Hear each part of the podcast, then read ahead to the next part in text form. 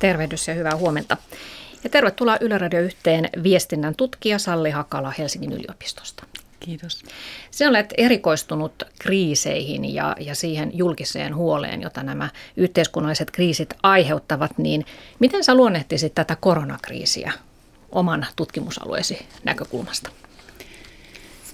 Niin ensinnäkin tässä on kyse nimenomaan tämmöistä globaalista kriisistä, globalisaation kriisistä voi sanoa ja totta kai sitä kautta sitten eh, globaalista terveysuhasta ja talouden kriisistä, eh, joka siinä mielessä poikkeaa monista muista, eh, mitkä me olemme tottuneet niin kuin näkemään tai kriiseinä, on tämmöiset äkilliset maanjäristykset, tsunamit tai muut luonnonkatastrofit, koska ne ovat hyvin luonteelta toisen tyyppisiä kriisejä. Tämmöinen ähm, viruksen aiheuttama niin kuin, äh, uhkatilanne, joka eskaloituu sitten kriisiksi äh, monilla muilla yhteiskunnan alueilla, on hyvin erityyppinen ja siihen niin kuin tavallaan voidaan puhua silloin niin kuin varau, hyvin vahvasta varautu, yhteiskunnan varautumisesta ja suojelemisesta se kriisin äh, eri vaikutuksilta ja ikään kuin se tulee lähelle tämmöistä riskitilannetta ja riskiviestintää ja siihen varautumisviestintää.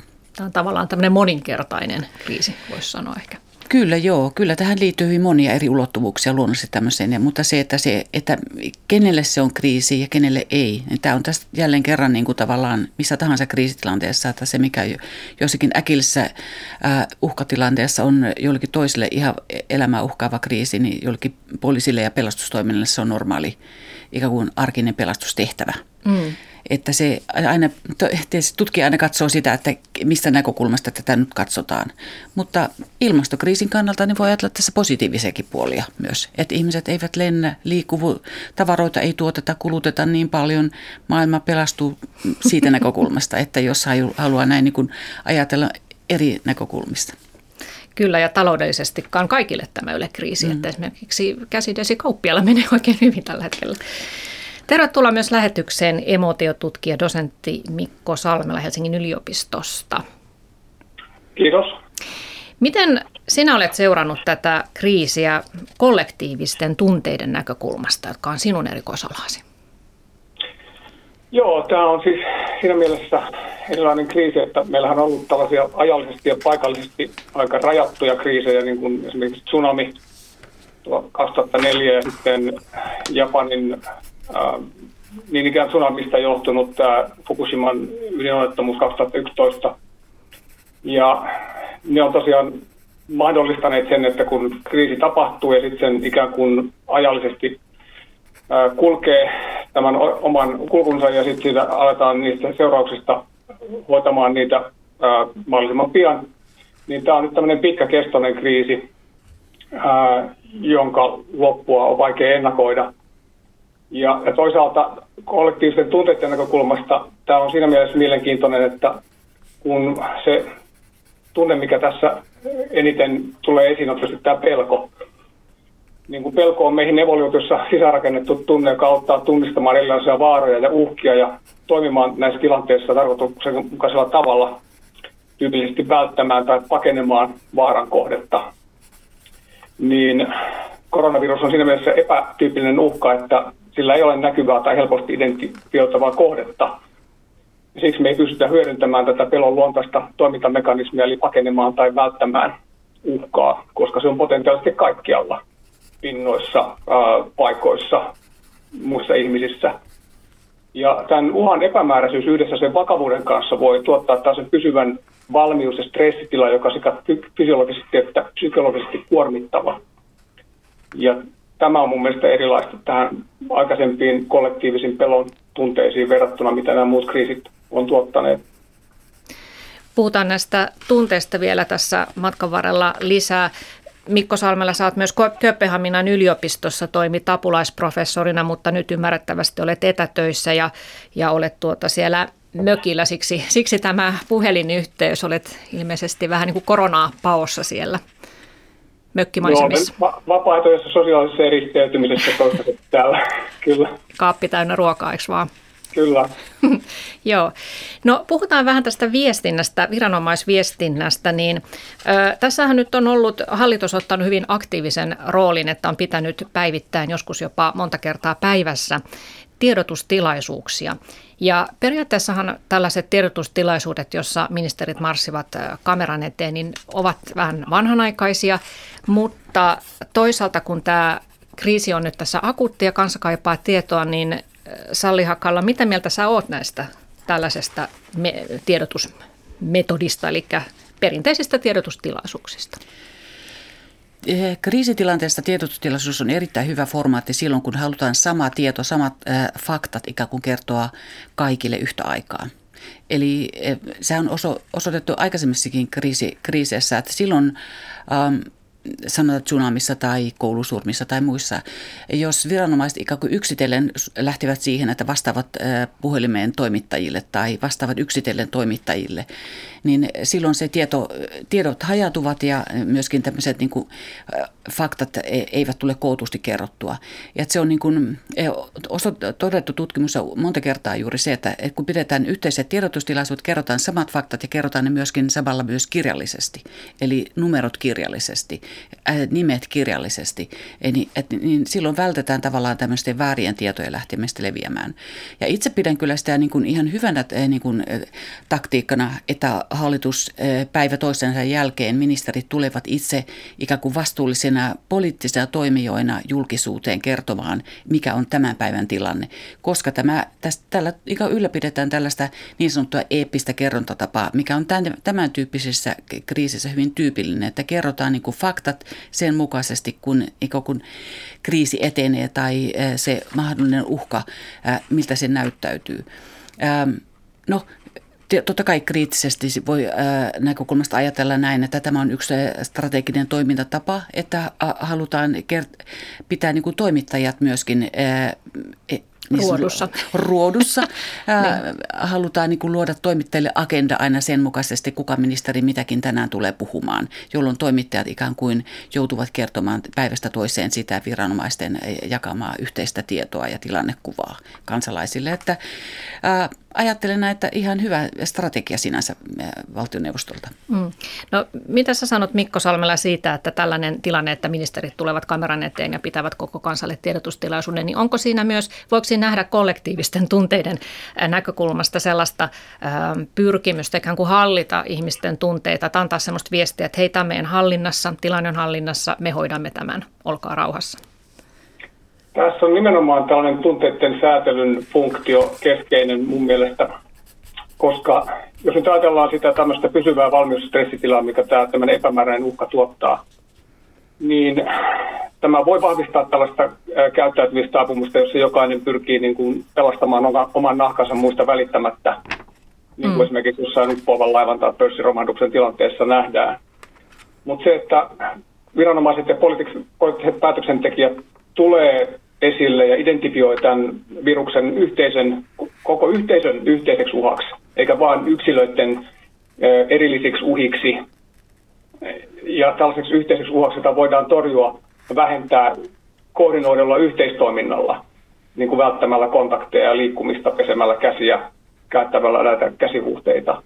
Niin antamalla näitä konkreettisia toimintaohjeita tämän viruksen leviämisen uhan välttämiseksi – viranomaiset pystyy säätelemään kollektiivista pelkoa niin, että sen motivoima toiminta on mahdollisimman tarkoituksenmukaista tässä tilanteessa. Ja sitten myös vähentämään tätä yksilöiden stressiä ja ahdistusta. Mm. Mutta onko myös niin, että ihmiset, me tavalliset ihmiset, niin me myös haluamme että poliittiset johtajat tulevat esiin ja että joku ottaa tästä ns. vastuun ja, ja viestii, että tilanne on hallinnassa, vaikka todellisuudessahan tilanne ei ole hallinnassa, koska emme voida tietää, miten tämä, tämä virus käyttäytyy ja mitä tässä, kukaan ei tiedä, mitä tulee oikeasti tapahtumaan. Mutta halutaanko me myös uskoa se viesti, että meitä jotenkin rauhoittaa se, että, että nimenomaan poliittiset johtajat, vaikka tämä ei ole sinänsä poliittinen kriisi, vaan tämä on terveydenhoidon kriisi, niin että he tulevat esiin. Niin, itse ajattelen kyllä niin, että on suuren yleisön ja myöskin toimittajien kannalta tärkeää, että myöskin vastuussa olevat poliitikot tulevat julkisuuteen. Ikään kuin, sillähän he osoittavat ottavansa vastuun koko yhteiskunnasta ja tästä, tästä kriisin hoitamisesta. Onhan meille esimerkkejä juuri näistä aikaisemmista kriiseistä, jolloin ikään kuin saattaa kestää neljä päivää ennen kuin pääministeri tulee julkisuuteen. Tsunami. Esimerkiksi tsunamissa, että se koetaan, niin kuin, että ei, ei riitä, että viranomaiset tulee. Ikään kuin suurelle yleisölle tuntemattomat kasvot, vaikka he he olisivat kuinka asiantuntijoita. Jos, sitä, jos heitä ei ikään kuin, heidän julkista ää, niin kuin, äh, läsnäoloa ei, ei niin kuin poliitikot, jotka tunnetaan, niin ei tue, niin, niin se viestillä ei sillä tavalla niin kuin myöskään vaikuttavuutta. Mutta äh, samanaikaisesti on tärkeää myös muistaa se, että ikään kuin tällainen sanoisiko, no, läsnäolon politiikka, mikä on, niin kuin, voi sanoa, on, on tullut niin kuin osaksi tätä mediayhteiskuntaa. Eli johtavien poliitikkojen pitää aina kriisitilanteessa olla läsnä, istua siellä katastrofissa uhrien sängyn pieluksilla ja olla lähellä niitä ikään kuin autettavia ja osoittaa myötätuntoa, tulla tunteiden läsnä. Eli tavallaan tämmöinen niin kuin myötätuntoinen suhtautuminen on niin kuin keskeinen osa tällaista nykyistä mediayhteiskunnan johtamista myöskin kriisitilanteessa niin kuin poliittiselta puolelta. Ja siksi on tärkeää niin katsoa, että miten he sen tekevät ja tämä, ikään kuin nyt tämä vaihe, missä me nyt eletään, että yritetään saada ihmiset, niin kuin poliitikot yrittävät saada ihmiset ikään kuin välttämään niitä fyysisiä kontakteja toisiin ihmisiin tulemalla päivä päivältä niin kuin uudelleen median eteen. Niin tämä on niin kuin yksi tapa ikään kuin ottaa vastuun niin kuin tästä median toimintatavasta. Media lähtee siihen mukaan, halutaan niin kuin lähteä ohjaamaan mediaa ja suurta yleisöä tätä kautta. Ja se ainakin osittain näyttää toimivan. Mm. Mutta vielä, vielä tota, Mikko, sulta kysyisin tästä inhimillisestä tarpeesta, että, että joku ottaa ikään kuin isällisesti tai äidillisesti homman hanskansa ja kertoo, että nyt teette näin, hyvät lapset siellä peskää niitä käsiä. Niin, että me niin tarvitaan sitä, että, että mä mietin näitä tunteita, että esimerkiksi pääministeri Sanna Marinia hän on kiitelty siitä, että hän on ollut äärimmäisen asiallinen, jämpti, selkeä viestinnässään, mutta ei ehkä erityisen empaattinen tai hän ei ole kauheasti näyttänyt tunteita. Mutta sitten Sauli Niinistö tuli, tuli tuota mediaan ja, ja häneltä sitten ehkä enemmänkin tuli semmoista jonkinnäköistä empatiaa, niin, niin tuota, onko se Mikko sille, että me haluta, halutaan, että se suuri johtaja tulee ja, ja jotenkin lohduttaa meitä? Ah, no ehkä edustuksellisen demokratiaan kuuluu se, että äh, demokraattisesti valitut johtajat on siellä tosiaan esillä ja, ja niin kuin kantaa vastuuta siinä tilanteessa ja sillä tavalla johtaa niin kuin yhteiskuntaa sieltä edestäpäin, niin kuin Salli totesi. Mm. Ja, ja se, että varmasti sinne mahtuu näitä tällaisia niin kuin Niinistön kaltaisia ulostuloja, jossa tullaan niin kuin sen tunteen kanssa ja osoitetaan siten, että se asia on vakava ja vaatii ihmisiä ottamaan sen tosissaan. Ja sitten tällaisia asiallisempia uh, ulostuloa ja tyylin pääministeri, joka antaa sitten käytännön toimintaohjeita ennemminkin. Molempia tarvitaan. Mm. Jos ja myös tämän, tunteiden, myös tämän tunteiden säätelyn näkökulmasta. Joo.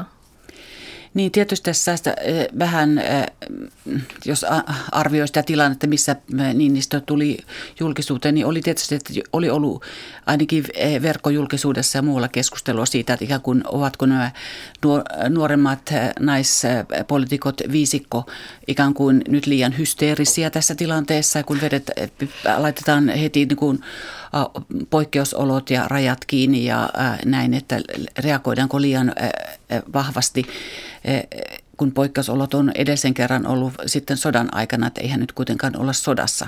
Eli siihen, sitä kontekstia vasten, niin silloin kun Niinistö tulee ulos ja ikään kuin vanhempana ää, ihmisenä, johon hänen voidaan samaistua. Siinä minusta toimitaan samaistumisen logiikka aika hyvin, että hän itse ikään kuin seitsemänkymppisenä yli, jo, jo, joihin tämä ensisijaisesti kohdistettiin, ensisijassa tämä niin kuin sisällä pysymistoive, niin ikään kuin hän tulee sanomaan, että nyt ei ole aika niin kuin leikkiä, että ja siinä mielessä se oli niin kuin tavallaan tämän samaistumisen kautta. Uskon, että se toimi. Yhtä lailla se olisi voinut olla myöskin Tarja Halonen tai kuka tahansa, mutta nythän tietysti olemme kuulleet, että myös presidentti Ahtisaari on uutisoitu nyt, että hänellä on koronavirus. Ja tavallaan tämmöiset esimerkin voima on kyllä tällaisessa niin kuin tunteiden välityksessä aika tärkeä. Että nythän ei ole niin kuin viestinnällistä ajattelee, että tämä ei ole vain niin kuin rationaalista niin tiedonvälitystä, vaan yhtä lailla viestintä on aina yhtä lailla myös tunteiden välitystä.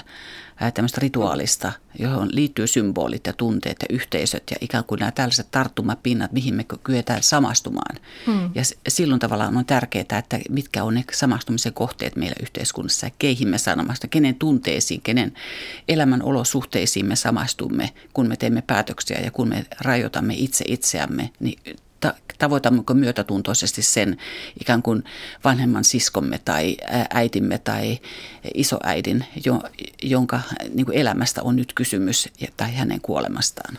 Hmm. Niin se oli aika arvostettavaa, että, että Eeva ja Martti Ahtisaari tulivat julkisuuteen kertomaan, että heillä on koronatartunta ja myös sitä kautta, juuri kuten Salli sanoit, niin antaa esimerkkiä, että tämä on ihan oikeasti voi iskeä kehen, kehen tahansa ja kannattaa noudattaa niitä ohjeita. Joo, Mikko Salmella, sulla oli jotain. Ei oikeastaan muuta kuin niin samaa mieltä Sallin kanssa, että, että kosketuspinnat on tärkeitä ja, ja niitä kauttahan me usein peilataan omia reaktioita niihin läheisimpiin ihmisiin, joita me tunnetaan. Ja yhteiskunnassa tietysti tällaiset arvovaltaiset henkilöt on, on myös niitä sellaisia peilauksen kohteita, vaikka he eivät olisikaan meidän niin henkilökohtaisia ihmisiä, mutta julkisuuden kautta tuttuja. Mm. No tuossa tota, Mikko puhui alussa siitä, että pelko on tämmöinen evoluution kehittämä tunne ja se on tunteista tehokkain, joka saa ihmiset toimimaan, mutta nyt kun tämä uhka on tuntematon, se on näkymätön, se ei ole sillä tavalla konkreettisesti, ei jouduta sen kanssa silmäkkäin, niin, niin se ei ole niin, niin tehokas välttämättä, niin johtuuko juuri tästä sitten se, että selvästikään kaikki ihmiset eivät ole ottaneet näitä viranomaisohjeita onkeensa, vaan edelleen ihmiset ovat sankoon joukoin lähteneet laskettelemaan Lappiin ja, ja istuneet ravintoloissa ja kokoontuneet kahviloissa? Se on mahdollista, kyllä. On, koska se on niin epätyypillinen pelko, että, tai pelon kohde tämä, tämä koronavirus, että, että siitä on vaikea hahmottaa juuri missä kaikkialla se voi olla. Mm. Mutta sitten tämä niin kuin eristäytymisen vaikeus, mun mielestä se liittyy myös siihen, siis paitsi yli 70-vuotiailla, mutta muillakin, että siis sosiaalisuus on meidän perustavimpia tarpeita. Ja se, että sosiaalinen eristäytyminen tai ulos sulkeminen yhteisöstä on tuskallisia ja minutta rapauttavia kokemuksia, mitä me normaalitilanteessa suorastaan vältetään. Ja siis kaikenlainen sosiaalinen vuorovaikutus, erityisesti yhteinen tekeminen, tuottaa tieteellisen tutkimuksenkin mukaan positiivisia tunteita ja pitää yllä kokemusta yhteisön tasavertaisesta jäsenyydestä. Mm. Siksi vuorovaikutuksen häiriintyminen voi tuottaa kokemuksen niin sosiaalista hylkäämistä pahimmillaan yli 70-vuotiaille ihmisille. Joo. Ja siksi tällaista kokemusta pitäisi pyrkiä estämään tai vähentämään sit osa, osa, osoittamalla näille eristykseen joutuneille ihmisille heidän arvo yhteisön tasavertaisena jäsenillä muulla tavoin. Esimerkiksi olemalla heihin yhteydessä sosiaalisen median avulla puhelimitse asioimalla heidän puhe, puolestaan kaupoissa ja apteekeissa ja mm. näin edespäin. Et mä korostaisin tätä niin kuin sosiaalisuuden tärkeyttä meidän niin kuin tarpeena, jonka takia me ollaan hakeutumassa yhteisiin tilaisuuksiin ja sen takia se on meille vaikeaa. Joo, Salli Hakala. Niin, tämä on, tämä on tosi tärkeää mitä eh, Mikko tässä korostaa, koska mä tätä, mutta toisaalta sitten voi ajatella, että juuri tämä niin mediayhteiskunta myöskin tulee ikään kuin, jos ajatellaan tutkimuksellisesti, niin juuri medialogiikkahan tulee näkyviin siinä, että media laajentaa ikään kuin meidän tämmöistä niin kuin, ä, olemisen tapaa. Se avaa meille uudenlaisia mahdollisuuksia juuri näiden sosiaalisen median tai puhelimien tai, tai muiden välineiden avulla.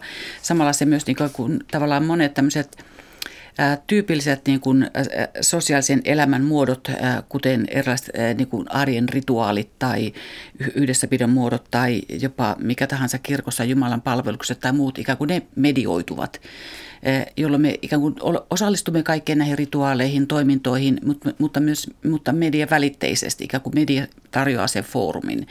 Ja samanaikaisesti sitten voi ajatella, että tämä medialogiikka näkyy juuri siinä, että siis myös muut organisaatiot valtioneuvostoa myöten ja niin kuin ikään kuin sopeutuvat tähän medialogiikkaan. Tullaan ikään kuin siitä, mediasta tulee erilaisen muotoineen, ikään kuin se yhteinen meidän tila ja olohuone ja paikka, jossa olla. Ja siksi on tärkeää, että ikään kuin vaikka nyt Yleisradio tarjoaa näitä myöskin peruntuneita konsertteja ja live-esityksiä ja että me voidaan osallistua sosiaalisesti ikään kuin tässä mediavälitteisesti. Että tämä sosiaalisuus tietysti tänä päivänä Se, että me rajoitutaan niin fyysisesti, otetaan etäisyyttä toisiin ihmiseen, niin kuitenkaan käytännössä ajatella, että sosiaalisuus ainakin näin yhteiskuntatieteilijälle on myöskin sitä yhtä lailla niin kuin mediavälitteistä ja me voidaan olla Teamsissa, Zoomissa ja missä tahansa verkkopalveluita pitää, pitää, pitää niin kuin, eli jos saat ikään kuin tämä yhdessä tekemisen muoto on läsnä ja nuoremmalle polvelle se on hyvin tyypillistä ja näinhän esimerkiksi omassa perheessä pidimme aamukahvit sunnuntai-aamuna sillä tavalla, kun oli sovittu perhetapaaminen, niin pidimme aikuisten opiskelijanuorten kanssa vaan Teams-palaveri aamukahveilla.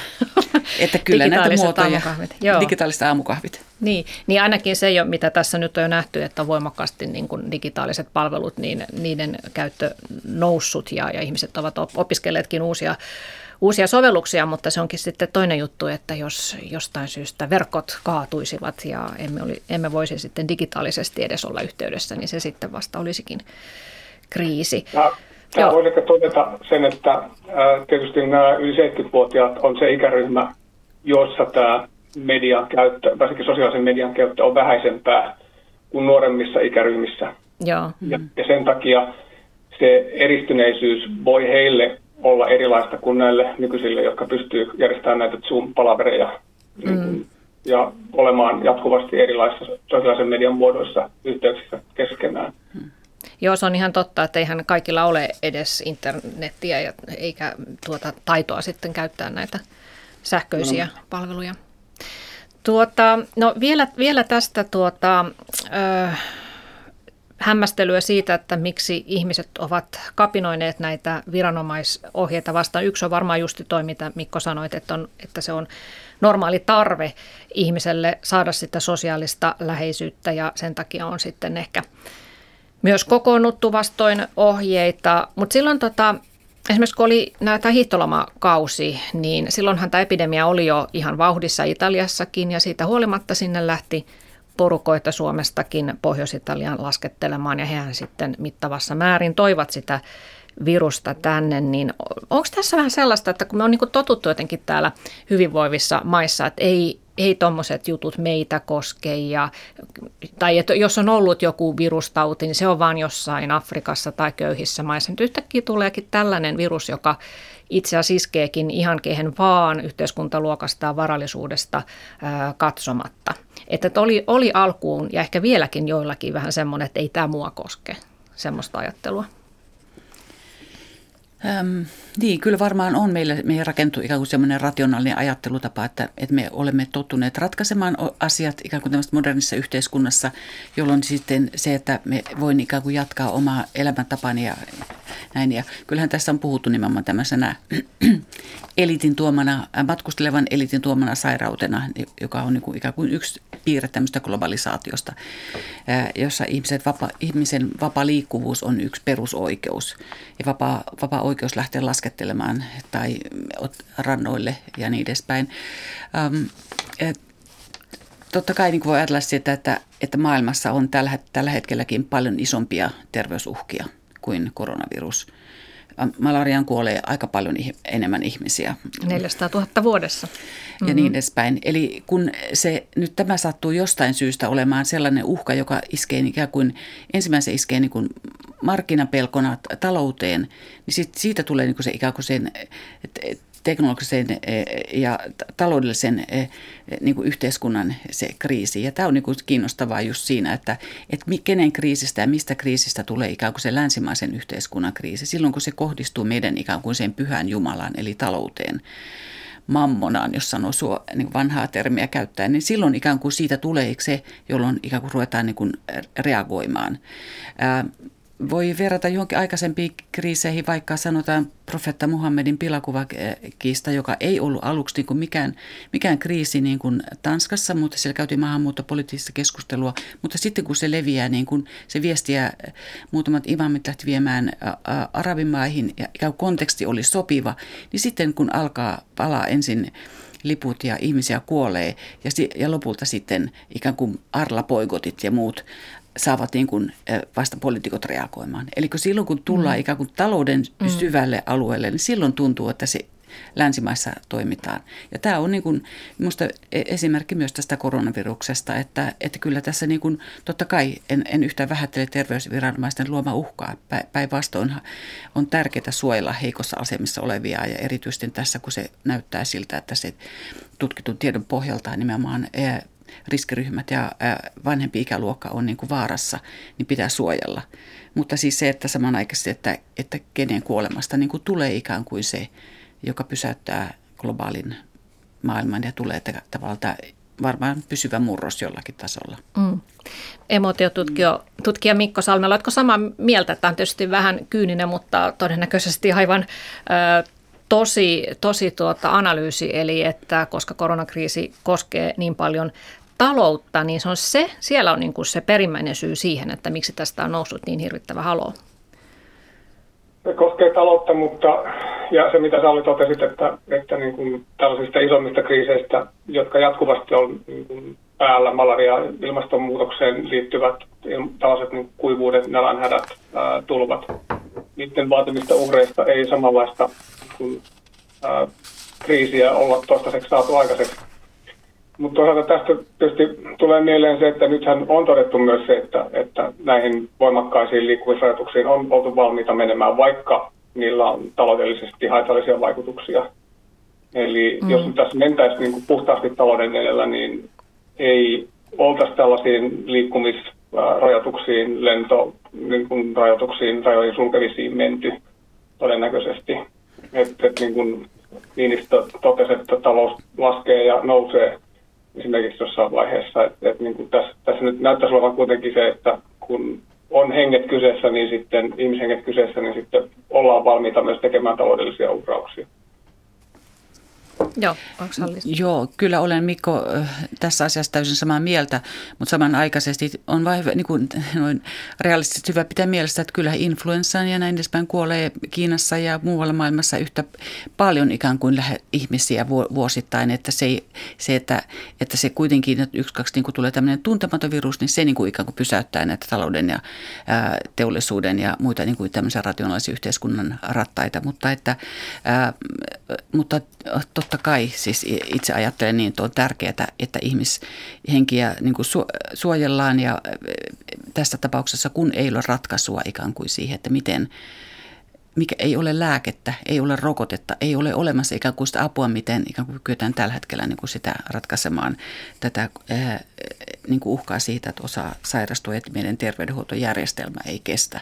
Niin niin sitä kauttahan sitten menee, kun jos terveydenhuoltojärjestelmä ei kestä, niin sitten tulee kuolemia muillakin alueilla. Ja tämä on niin kuin se iso tietysti pelkotila, mikä nyt tällä hetkellä tietysti Italiassa ja Espanjassa on, että kun ikään kuin annetaan taudin leviätä, niin onhan sillä siis todella suuria inhimillisiä niin kuin seurauksia ja siinä mielessä niin en, en tavallaan ymmärrän ja annan täyden tuen niin poliittiselle toiminnalle siinä mielessä, että johdolle, että, että otetaan tämä uhka vakavasti. Mm. Tässä oli äänessä viestinnän tutkija Salli Hakala Helsingin yliopistosta ja lisäksi meillä on puhelimen päässä emotiotutkija dosentti Mikko Salmela myös Helsingin yliopistosta plus Kööpenhaminan yliopistosta. No vielä näistä tunne, tunneasioista, niin tuota, Mikko Salmela, niin tästä, tästä pelosta ja tuntemattomasta uhasta, niin onko tämä kaikkinen tämä kriisi koskettanut meitä sen takia niin syvältä, että tämä osoittaa sen, että tämä meidän yhteiskunta on loppujen lopuksi aika hauras. Että vaikka meillä on tätä vaurautta ja meillä on tätä teknologiaa ympärillä, niin, niin ne kaikki oikeastaan menettää merkityksemme, jos sairastumme vakavasti tai jos läheisemme sairastuu vakavasti eikä ole lääkkeitä. Ja se meidän terveyskin on aika hauras loppujen lopuksi, että pieni virus voi sen murtaa kokonaan. Kyllä, Kyllä tämä ehkä nyt vielä kourin tuntuvammalla tavalla osoittaa tämän meidän elämänmuodon haurauden kuin nämä ilmastonmuutokseen liittyvät ilmiöt, mitä meillä on ollut viime aikoina tässä nähtävissä, jotka myös pidemmällä tähtäimellä viittaa samaan, että, että meidän elämänmuoto ei ole kestävä ja meidän täytyy tehdä muutoksia. Mitä nopeammin, sitä parempi. Mutta se, että et, et niin kuin toisaalta tämä ei ole sellainen uhka, mikä ole täysin ennakoimattomissa, mutta toisaalta tämä meidän elämänmuoto ei ole varautunut tämän tyyppisiin ilmiöihin. Ja on vaikea nähdä, että, että mitä tämän kriisin toisella puolella sitten on, että kuinka paljon tämä muuttaa oikeasti maailmaa ja meidän ajattelutapoja. Että yksihän voisi olla sellainen vaihtoehto, että juuri sen takia, että kun tämä kriisi on sellainen, joka kos, voi koskea kaikkia, eli tämä ei niin kuin katso sosiaalista asemaa, kenen tämä koronavirus iskee. Ja, ja sitten jos meille tulee sellainen kokemus siitä, että selviydytään yhdessä sen koordinoidun yhteistoiminnan avulla, niin tämä voi vahvistaa ihmisten keskenäistä yhteenkuuluvuutta ja vähentää polarisaatiota yhteiskunnassa. Mm. Ja esimerkiksi mun mielestä tämä työmarkkinajärjestö tämä keskusjärjestö viime viikolla tekemä sopimus, jolla tuettiin yrityksiä ja helpotettiin työnantajien mahdollisuutta saada työttömyyskorvausta että tiukan paikan tulla myös työnantajat ja työntekijät pystyy tekemään tällaisia yhteisiä sopimuksia, vaikka pitkään on puhuttu vain tämmöistä niin paikalliseen sopimiseen siirtymisestä. Mun mielestä tällainen keske, keske, keskitettyjen sopimusten tekeminen on osoitus taas yhteenkuuluvuuden lisääntymisestä tai ymmärryksestä. Joo, toi on hyvä pointti, että tällaista positiivistakin seurausta on nähtävissä. Se on vain mielenkiintoista, että, että esimerkiksi jos otit tuon ilmastonmuutoksen esille, että, että ilmastoaktivistit ja tutkijat ovat jo vuosikymmeniä varoittaneet, että on pakko ryhtyä globaaleihin toimenpiteisiin, jotta ilmastonmuutos saadaan ö, hidastettua, koska nyt on kyseessä koko maapallon elinkelpoisuus. Eli siis ilmastonmuutoksen ö, uhkahan on niin kuin moninkertainen verrattuna tällaiseen pikku koronavirukseen, mutta siitä huolimatta se, se uhka tai huoli ei ole saanut vastaavia seuraamuksia kuin mitä nyt korona, että korona on niin kuin nopeasti pistänyt globaalisti kaikki hallitukset tekemään toimenpiteitä ja rajujakin toimenpiteitä ja sitten myös tällaisia yhteistyösopimuksia saadaan sen, sen niin kuin puitteissa aikaiseksi, mutta ilmastonmuutos, onko se sitten liian, kuitenkin liian epäkonkreettinen edelleen se uhka? Vai mistä? Äh, no siis tunteiden näkökulmasta tota, voi todeta, että tunteita koetaan ajallisesti ja paikallisesti läheisistä tilanteista. Eli mm. mitä kaukaisempi ajallisesti tai paikallisesti asia on, niin sitä vaikeampi siihen on reagoida voimakkaasti tunteella. Ja mediahan voi tuoda paikallisesti kaukaisia tapahtumia, jotka on ajallisesti läheisiä, tyykisesti lähelle. Esimerkiksi tuomalla uutisia kaukaisista luonnonkatastrofeista tai humanisista katastrofeista, jostain maanjäristyksistä tai tsunameista. Mutta media ei pysty tuottamaan meille ajallisesti kaukaisia tapahtumia psyykkisesti lähelle. Ja tieteellinen tutkimus pystyy tuottamaan esimerkiksi malleja tulevaisuudesta tai voidaan tehdä tieteiselokuvia merenpinnan nousun seurauksista. Mutta niin kauan kuin niin suhtaudutaan fiktioina ennemmin kuin todennäköisenä tulevaisuuden skenaarioina, niin ne ei näytä vaikuttavan meidän käyttäytymiseen. Eli tässä Joo. on tämmöinen tunteisiin liittyvä niin kuin selkeä psyykkinen mekanismi taustalla myös. Miksi me ei pystytä niin voimakkaasti kokemaan tunnetta, vaikka meillä olisi rationaaliset perusteet siihen ilmastonmuutoksen yhteydessä. Niin, että ihminen on evoluution kautta rakennettu niin, että se pystyy reagoimaan oikeastaan vain välittömään uhkaan tarvittavalla tunnevolyymilla, joka, sitä, Näinpä. joka Näinpä. aiheuttaa toiminnan.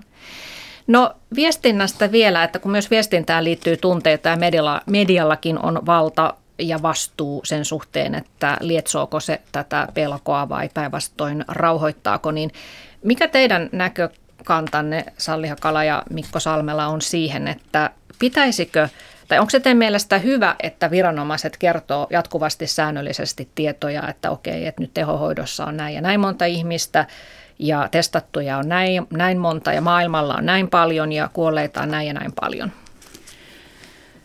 Koska niin. mä mietin vaan siis sitä, että kun kuitenkin, että mitä ne tiedot sitten loppujen lopuksi auttaa yksittäistä kansalaista, kun se ohje, perusohje pysyy kuitenkin koko aika samana. Eli että jos sinulla on oireita, niin pysy kotona ja jos olet yli 70-vuotias, niin pysy joka tapauksessa kotona. Niin, no jos katsoo ylipäänsä niin kuin median esitystapoja, että miten asioita niin kuin sanotaan, että vaikka kriisitilanteessa esitetään, niin siinähän on nämä neljä keskeistä niin kuin toimintatapaa yleensä. On tämmöinen dramaattinen diskurssi tai siis esitystapa, eeppinen, lyyrinen ja didaktinen. Eli dramaattisessa esitystavassa, nehän pohjautuu siis Aristoteleen ihan runousopista lähtien opetettu länsimaisia yhteiskuntia siihen, että miten asioita esitetään. Eli siihen, että että aluksi kerrotaan että dramaattisesti, että no, tyypillinen kriisi on juuri sellainen, että kerrotaan, niin kuin, että mitä, missä, milloin tapahtuu ja ne otsikot ovat isoja, näytetään katastrofin koko kuvasto, isot äh, äh, versaaliotsikot ja vahvat ilmaisut ja toimintakuvat ja niin edespäin. Eli toimittaja on niin kuin tällaisessa tyypillisessä kriisissä, mitä luonnonkatastrofit on, on niin kuin samalla näyttämöllä ikään kuin niihin kriisin osallisten kanssa. Äh, tämmöinen pe- perinteinen journalismi taas on juuri tällaista niin kuin eeppistä vaihe vaiheelta kerrotaan, miten asiat etenee. Ja tämän tyyppinen eeppinen kerrontatapahan on juuri tämä, mitä nyt tässä kriisissä on harjoitettu. Tämmöisessä hitaasti eskaloituvassa kriisissä ikään kuin pystytään katsomaan, että nyt Kiinassa on tuolla ja nyt se on edennyt Itä- Iraniin ja siellä on tällaiset seuraukset tai Italiassa on tällaiset seuraukset, joilla me Suomessa kykenimme ottamaan ikään kuin jo siinä vaiheessa varautumaan sellaisia, että tämä on myös meillä edessä, jolloin hallituksella oli mahdollisuus myöskin ikään kuin varautua tähän näihin kriiseihin. Ja sitten ikään kuin tehdä näitä toimenpiteitä. Nyt mennään päivä päivältä kerrotaan näitä tietoja. Ja silloin me ikään kuin kuuntelijoina ja katsojina olemme etämällä siitä ja toimittaja ottaa etäisyyttä tapahtumaan ja ikään kuin selostetaan, mitä tuolla ikään kuin näyttämöllä tapahtuu ja, ja miten pitää nyt toimia. Eikä sitä vahvistetaan juuri tiedolla.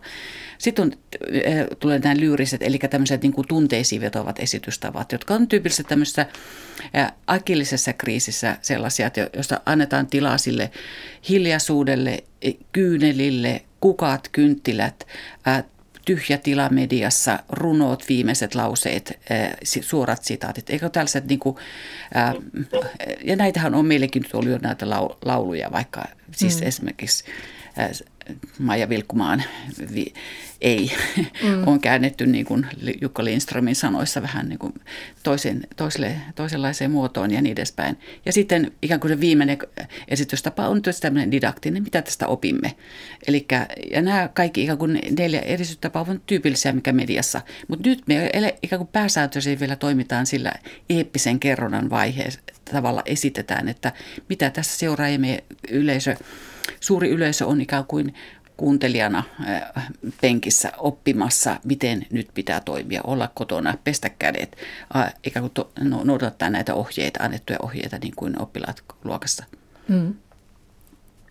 Haluatko Mikko kommentoida tähän väliin? Äh, joo, sen verran, siis mä oon niin viranomaisviestintään siitä huolimatta, että sama viesti toistuu päivästä toiseen, niin siitä tunteiden säätelyn, tämän pelon säätelyn näkökulmasta pidän sitä ihan perusteltuna – koska ne toimintaohjeet on edelleenkin samat, jolla pystyy mahdollisimman tarkoituksenmukaisesti tässä tilanteessa välttämään sitä niin kuin tartunnan saamista mm. ja sitä kautta myös vähentää stressiä. Mutta sitten toisaalta juuri se, että meillä ollaan tämän kriisin etenemisessä jäljessä näitä muita maita, esimerkiksi eteläisen Euroopan maita, niin tässä on ollut esimerkiksi eilen on kerrottu mediassa näistä Tanskan, Espanjan, Belgian rajuista toimenpiteistä – ulkona liikkumiskielloista ja radikaalista liikkumisrajoituksista. Et, niin kerran päivässä koiraa ulkoiluttamassa kaupassa apteekissa lupalapun kanssa. Ja niin kuin kysytty, että onko tämä nyt sitten Suomen suunta, niin mun mielestä tässä nyt vähän tarpeettomasti ruokitaan paniikkia, koska Suomen kaltaisessa harvaan asutussa maassa, ainakin kehä kolmosen ulkopuolella, niiden sosiaalisten kontaktien laittaminen on paljon helpompaa kuin jossain tiesti rakennetussa kaupungeissa – en Joo. näkisi, että tällaisia ulkona liikkumiskieltoja olisi järkevää missään olosuhteissa ainakaan näillä näkymin asettaa. Joo. Käy sääliksi niitä ranskalaisia koiria, että jos ne pääsee oikeasti vain kerran päivässä Kyllä. ulos. tota, Joo, siis pelko ja uhka, se saa ihmiset toimimaan ja viestinnässä tätä uhkaa pitää säännöstellä, että, että se olisi juuri sopiva, sopiva, että ihmiset toimisivat oikealla tavalla. Mä tota, luin ä, Aamulehdessä oli mielenkiintoinen haastattelu ä, Italiassa asuva suomalainen kirjailija Veera Vala kertoi siinä omasta tarinastaan. Hän oli itsekin sairastanut koronan miehensä kanssa yhdessä. Ja tota, hän kommentoi sitä Italian tilannetta, joka on siis tunnetusti katastrofaalinen, että siellä epidemian alussa niin osa asiantuntijoista varotteli äärimmäisen vakavasti, puhuivat jättimäisestä tuhosta, joka on edessämme ja, ja näin, mutta ihmiset ikään kuin ilmeisesti eivät ottaneet sitä tosissaan. Se uhka esitettiin niin suurena, että se ikään kuin meni ihmisiltä ohi. Ja sitten taas osa asiantuntijoista vähätteli uhkaa. Ja tässäkin tapauksessa tietysti ihmiset ajattelevat, okei, okay, että ei tässä mitään, ja lopputulos molemmissa oli sama, eli katastrofi. Ihmiset eivät äh, välttäneet sosiaalisia kontakteja, ja nyt siellä sitten on järkyttävä tilanne. Eli tässä, tässä jos ajatellaan niin kuin Italian tilannetta, se on tietysti ihan eri onneksi kuin Suomessa, mutta se on hyvä esimerkki siitä, että se on aika tärkeää, että minkälaista viestiä mediassa annetaan asiantuntijoiden kautta. Niin, kyllä se palautuu kysymykseen siitä niin kuin luottamuksesta ja tietojen luotettavuudesta ja ihan kuin sen, voisiko sanoa, tilannekuvan niin kuin luotettavuudesta ja uskottavuudesta. Eli siinä mielessä on niin kuin tärkeää, että sitä ikään kuin ei myöskään sitä uhkaa maalata liian isoksi, koska silloin siihen ei, siihen ei uskota, jos siihen ei pysty niin kuin, ja kuin vastaamaan tiedolla – että tutkitulla tiedolla tai jo muualta saadulla kokemustiedolla, että miten ikään kuin se etenee. Ja voi olla, että se sitten juuri tämän, ikään kuin viestinnässä tapahtuu tämmöinen niin kuin, että sitä ei, ei haluta myöskään uskoa, ei vastaanottaa ja silloin niin kuin kiistetään tavallaan mm. ikään kuin sen vaikka lähteeseen sinänsä luotettaisiin, koska viime kädessä, jos ajatellaan viestinnän luotettavuuden kannalta on tärkeää, että luottaako siihen ikään puhujaan se lähteen, lähteen luotettavuuteen siihen, vaikka meillä THL tai pääministerin tai sosiaali- ja terveysministerin niin kuin sanaan, vai ja pidetäänkö heitä luotettavina kertojina tälle.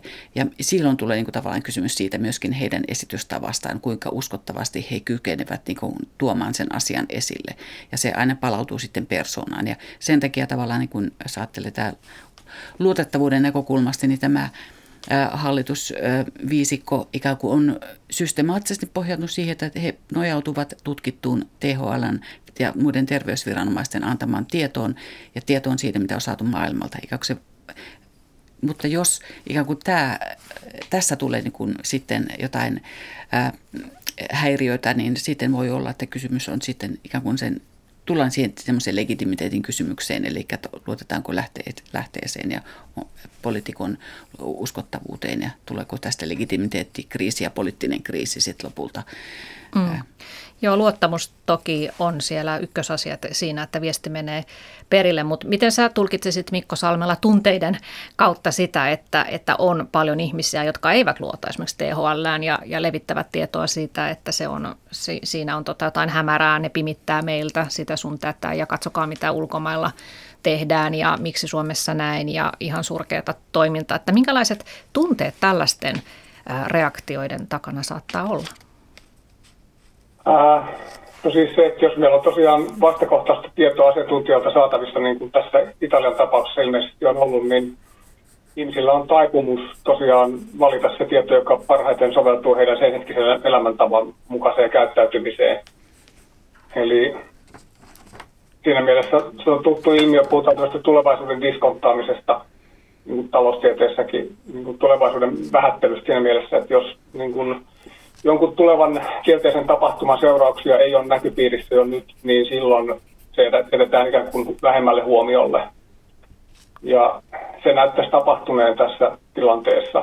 Eli, eli se liittyy tähän samaan käyttäytymismalliin, mistä puhuin aikaisemmin, että tunteita koetaan voimakkaasti niin kuin ajallisesti ja paikallisesti läheisissä tilanteissa. Mm. Eli jos jotenkin siirtyy sinne kauemmas tulevaisuuteen, kun asiantuntija sanoo, että tämä ei ole akuutti uhka, niin, tai tämä ei ole vakava uhka, niin silloin se tunne ei motivoi käyttäytymään siinä tilanteessa tarkoituksenmukaisesti, eli välttämään sitä vaaraa, välttämällä kontakteja ja, ja muuta. Mutta se, se, että minua kiinnostaa siinä Italian tapauksessa, että oliko poliitikot siinä vaiheessa vielä ihan unessa, kun ne asiantuntijat oli niin kuin varoitelleet toisaalta ja toisaalta tyynnytelleet, koska se, että Suomessa asiantuntijat ja poliitikot on puhuneet ikään kuin yhdellä suulla, on ollut mun mielestä myös tärkeää tämän kriisin hallinnan toteuttamisessa ja näiden toimenpiteiden ottamisessa käyttöön. Mm. Niin, en tiedä olivat kunessa, mutta joka tapauksessa aika myöhään sitten reagoivat. no mitäs Mikko Salmela sanot, olet emotiotutkija tosiaan, niin että jos ajatellaan median roolia tunteiden säätelyssä, niin millainen viestintä sun mielestä olisi nyt paikallaan rauhoittamaan ihmisten tunteita? On varmasti ahdistusta ja, ja tuota epätietoisuuttakin ja huolta ihmisillä, niin mitä toivoisit, tai voiko media ylipäätään olla se taho, joka jonkinnäköistä tukea, turvaa, toivoa ihmisille välittää? Puhutaanko traditionaalisesta mediasta vai sosiaalisesta no, mediasta? No mole, molemmat voi tulla kyseeseen, mutta ehkä enemmän no, nyt tässä perinteinen media, koska se on niin, kuitenkin se, joka kyllä. sitten kaikki tavoittaa. Kyllä. No perinteinen media pystyy tosiaan niin kuin antamaan viestiä siitä, että kyseessä on yhteinen ää, uhka tai yhteinen tilanne, johon nimenomaan yhteisillä toimenpiteillä pystytään vaikuttamaan. Se, että kaikki toimii näiden niin kuin esimerkiksi viranomaisten antamien niin kuin ohjeiden mukaisesti. Ja sitten, koska me ollaan niin kuin ikään kuin keskinäisessä riippuvuussuhteessa tässä yhteiskunnassa niin monin eri tavoin, niin se, että jotenkin se viesti menee perille, että, että tämä on asia, mikä voidaan vain yhdessä hoitaa, eikä mm. niin kuin sooloilemalla, niin se on tietysti se yksi viesti, mikä media voi tuoda. Ja sitten toisaalta tarjoamalla näitä kertomuksia siitä, miten ihmiset, jotka on selvinneet tästä koronaviruksesta, niin miten ne on sen kokeneet, mitä se on tarkoittanut heille. Ja, ja niin kuin se ikään kuin näiden selviytymistarinoiden kautta myös kerrotaan sitä, että, että niin kuin, miten, jos, jos siihen sairastuu, niin miten sitä pääsee niin kuin yli. Joo, ja todellakin faktahan on se, että suurin osa siitä toipuu. Mitä sä sanot Salli Hakala siihen, että miten media voisi toimia nyt tässä sellaisena rauhan ja toivon ja niin rauhoittamisen välittäjänä? Niin siis, ähm, jos ajatellaan niin kuin perinteistä siis poliittista tai mitä tahansa niin kuin viestinnällä vaikuttamista, mm. niin siis mehän tiedämme, että niin kuin, ikään kuin tietojen muuttaminen käy helpoiten niin kuin just tiedotteella. Tai siis tällaisella tietojen antamisella tiedotustilaisuudella ja kerrotaan ne faktat ja luvut.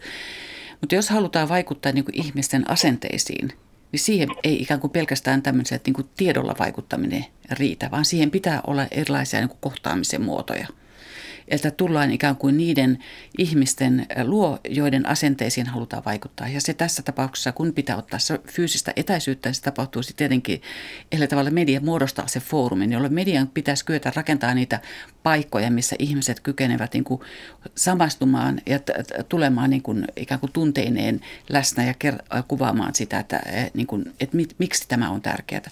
Ja sitten tietysti viime kädessä, jos ajatellaan vaikuttamisen näkökulmasta, on se, että saadaan niin ihmisen käyttäytyminen muuttumaan yksilön käyttäytyminen ja viime kädessä joku ryhmien käyttäytyminen, ikäryhmien tai, tai tiettyjen äh, niin kuin, äh, sukupuoliryhmien tai jos on miehet vastustavat enemmän tässä tapauksessa kuin naiset esimerkiksi, en tiedä, ei ole tutkittu tietoa tästä. Mutta niin. siis, että, että tavallaan se, että, että miten niin kuin tavallaan vaikutusmekanismit niin kuin tapahtuu viestinnässä, niin ne on tosi niin kuin kiinnostavia, jos seurata. Ja tästähän on vaikka kuinka paljon tietysti vuosi satojen tutkimusta, että miten ihmisen, ihmisen käyttäytymistä voidaan vaikuttaa niin kuin viestinnällä. Ja tässä ei todellakaan niin kuin se suora lääkeruiskumalli, eli tiedotustilaisuudet ja tiedotteet riitä, vaan pitää olla sitä kohtaamista, läsnäoloa, myötätuntoa, ikään kuin sen symbolisen tasoa niin kuin laajentaa. Ja siinä niin kuin on haastetta ikään kuin myöskin meidän ministereille, että jollakin tavalla löytää näitä e, toisenlaisiakin niin kuin viestimisen tapoja. Mm. Mikko Salmela, sä otit tuossa aikaisemmin esille sen optimistisen ö, näkökannan, että mä koronakriisi saattaa myös vaikuttaa siten, että sellainen tietynlainen polarisaatio, vastakkainasettelu ö, lievenisi maassamme, koska nythän on niin, että me olemme kaikki tässä samassa veneessä poliittisesta näkökannasta riippumatta. Ja paljon myös peräänkuulutetaan nyt juuri tässä viestinnässä sitä, että hei me ollaan yhdessä tässä ja meidän on kaikkien osallistuttava ja, ja luodaan tavallaan semmoista talvisodan henkeä, että nyt kaikki yhdessä tässä ponnistetaan kohti parempaa huomista, että peräänkuulutetaan semmoista yhteisöllisyyden tunnetta. Mutta onko se, kuinka realistista se on, kun kaikki ovat nyt kuitenkin eristäytyneenä koteihinsa, että, että heidän nyt sitten pitäisi pystyä tuntemaan jotain yhteisöllisyyttä tässä? Ää, no sikäli kun me ei olla eristäytyneitä, vaan me ollaan sosiaalisen median ja median kautta yhteydessä toisiin, niin me pystymme jakamaan niitä tunteita, vaikka me oltaisiin niin fyysisesti eristyksessä. Että en, en mä näkisi, että se estäisi tällaista yhteenkuuluvuuden kokemusta syntymästä. Että siellä itse asiassa on tutkimustietoakin, että ihmiset pystyvät myös verkossa sosiaalisessa mediassa kokemaan yhteisöllisyyttä ja yhteisyyttä ja nyt on mm. vielä hyvä niin kuin, tilaisuus tätä niin kuin, empiirisesti testata vielä lisää tätä hypoteesia, josta on, on olemassa jo niin kuin, tutkimustietoa. Joo.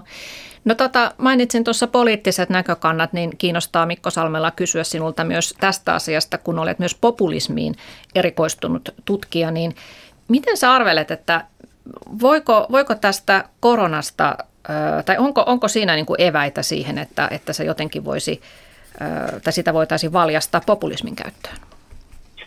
Uh, no ehkä huonommin kuin näistä aikaisemmista kriiseistä, niin kuin esimerkiksi näistä niin kuin terrorismi-iskuista ja, ja niin kuin pakolaiskriisistä, koska tässä selvästi ei ole sellaista kohdetta, jota voitaisiin syyttää tämän kriisin ää, aiheuttamisesta tai pitkittämisestä.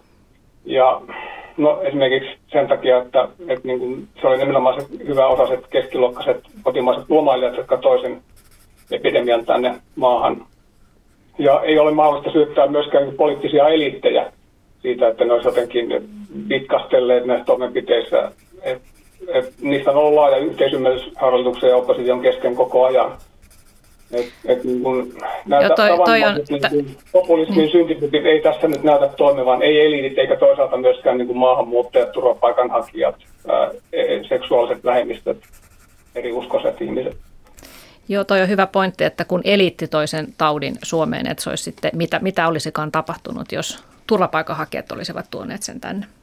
No joo, huono, huono ajatus, mutta siis se, että nyt tässä lääkkeenä on se, että rajat laitetaan kiinni, niin eikö se ole nationalismille voitto? niin. Ja myös populisteille. Lyhyellä aikavälillä se tietysti on, mutta siitä voidaan myös ajatella tämmöisenä niin tarkoituksenmukaisena toimenpiteenä, että, että joidenkin yksikköjen puitteissahan tätä kriisiä täytyy hoitaa. Joo, totta kai. Kansallisvaltiot on niin kuin tällä hetkellä vielä se voimakkain yksikkö, niin miksi ei te, käytettäisi niitä. Ja tietysti pitkällä aikavälillä voi olla seurauksena, että institutionaaliset, niin kuin kansalliset instituutiot, niin kuin EU, rapautuu. Mutta toisaalta voisi ajatella, että tämä lisäisi EU-maiden yhteistyötä, jotta tällaiset vastaavia tilanteita voitaisiin jatkossa välttyä. Aivan, tähän on just... Niin. Niin, tämä on esimerkki kriisistä, joka vaatii nimenomaan kansainvälistä yhteistyötä. Kyllä. Salli Hakala, oliko sulla tähän populismiajatukseen vielä? Jotain? Niin, siis kyllähän tämä totta kai mistä tahansa populisti, populistinen politiikka ja, ja retoriikka voi saada niin kuin, ikään kuin aineksensa. Ja kyllähän tässä niin jälkikäteen voi ajatella, että tulee erinäköisiä juuri näitä, että, että pidetään rajat herkemmin kiinni myös muussa tilanteessa tai lentokoneet maassa ja kulutusyhteiskunta ää, pysäytetään, että maailma pelastuu ja niin edespäin. Kyllähän tämä antaa aineksia myös niin kuin jälkikäteen varmaan niin kuin tämmöiseen populistiseen retoriikkaan vähän eri poliittisille puolueille eri syistä ja toiset toivovat baarit kiinni myös jatkossakin ja, ja niin edespäin. Että, on, että kyllähän populismi aina elää siitä hetkestä, missä se on ja mikä on, niin kuin, mitä tarvitaan, niin, millä ruokitaan ikään kuin ihmisten siis tavallaan eh, niin kuin, eh, tavallaan kritiikkiä eh, elittiä kohtaan, varsinkin tässä, kun se on nyt ikään kuin elitin tuoma tuoma uhka tähän maahan, niin sit ikään kuin ratkaisut on myöskin se, että eliittiä, elitin toimintatapoja pitää niin kuin rajoittaa. Mm. Mutta ei, ei tähän nyt varmaan vielä mitään vastausta tutkijoillakaan ole. Niin. Tähän ehkä voisi todeta, että kiinnostava toinen näkökulma on se, että jos vallassa oleva populistinen hallinto pystyy jotenkin hoitamaan sen kriisin tyydyttävästi, kuten esimerkiksi tällä hetkellä Englannissa tai, tai USAssa, niin se voi myös lisätä niiden kykyä säilyttää asemansa. Mm. Tosin Trumpin toimenpiteet nyt ei näytä siltä, että se pystyisi hallitsemaan sitä tyydyttävästi, koska se ehdottaa tämmöisiä niin kuin, lääkekoktaileja, joista joku nyt oli mennyt esimerkiksi kokeilemaan Arizonassa kohtalokkaan seurauksin. Ja oli ehdottanut, että niin kuin, eristäytyminen pitäisi purkaa kolmen viikon sisällä ja lääkärit on kauhuissaan siellä. Aivan. niin, Kiitos. jää, miten se Trumpin suosio vaikuttaa tämä hänen toimintatapansa tässä kriisissä. Kyllä, erittäin mielenkiintoista nähdä. Kiitoksia Mikko Salmella ja Salli Hakala tästä keskustelusta ja, ja se maailmanloppuhan ei, ei vielä tullut tänäänkään, eikä varmaan huomenakaan. Ja hyvät kuuntelijat, lupaan, että ensi tiistaina me puhutaan sitten jostain ihan muusta kuin koronasta. Oikein hyvää päivänjatkoa.